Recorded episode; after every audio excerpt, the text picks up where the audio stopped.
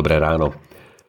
Vo štvrtok 18. januára 2024 Bože slovo nachádzame napísané v prvom liste Timotejovi v druhej kapitole od 8. po 15. verš takto.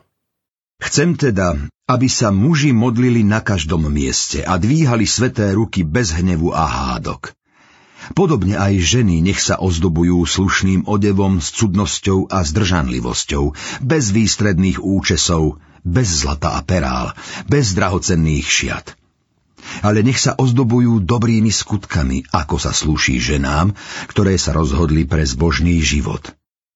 Žena nech prijíma poučenie v tichosti so všetkou podriadenosťou. Žene však nedovolujem učiť ani vládnuť nad mužom, ale nech si počína v tichosti. Adam bol totiž stvorený ako prvý, potom Eva. A nie Adam bol zvedený, ale žena sa dala zviesť a dopustila sa hriechu. Bude však spasená tým, že rodí deti, ak zotrvajú vo viere, láske, svetosti a zdržanlivosti.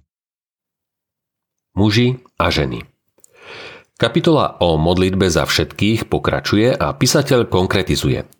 Predovšetkým rozdeľuje modlitebníkov na mužov a ženy takým spôsobom, ktorý je v dnešnej dobe len ťažko pochopiteľný. Sú síce aj dnes v cirkvi podobné názory na mužov a ženy, ale žijeme naozaj v inej dobe. Vyjadruje to najmä slovíčko rovnoprávnosť.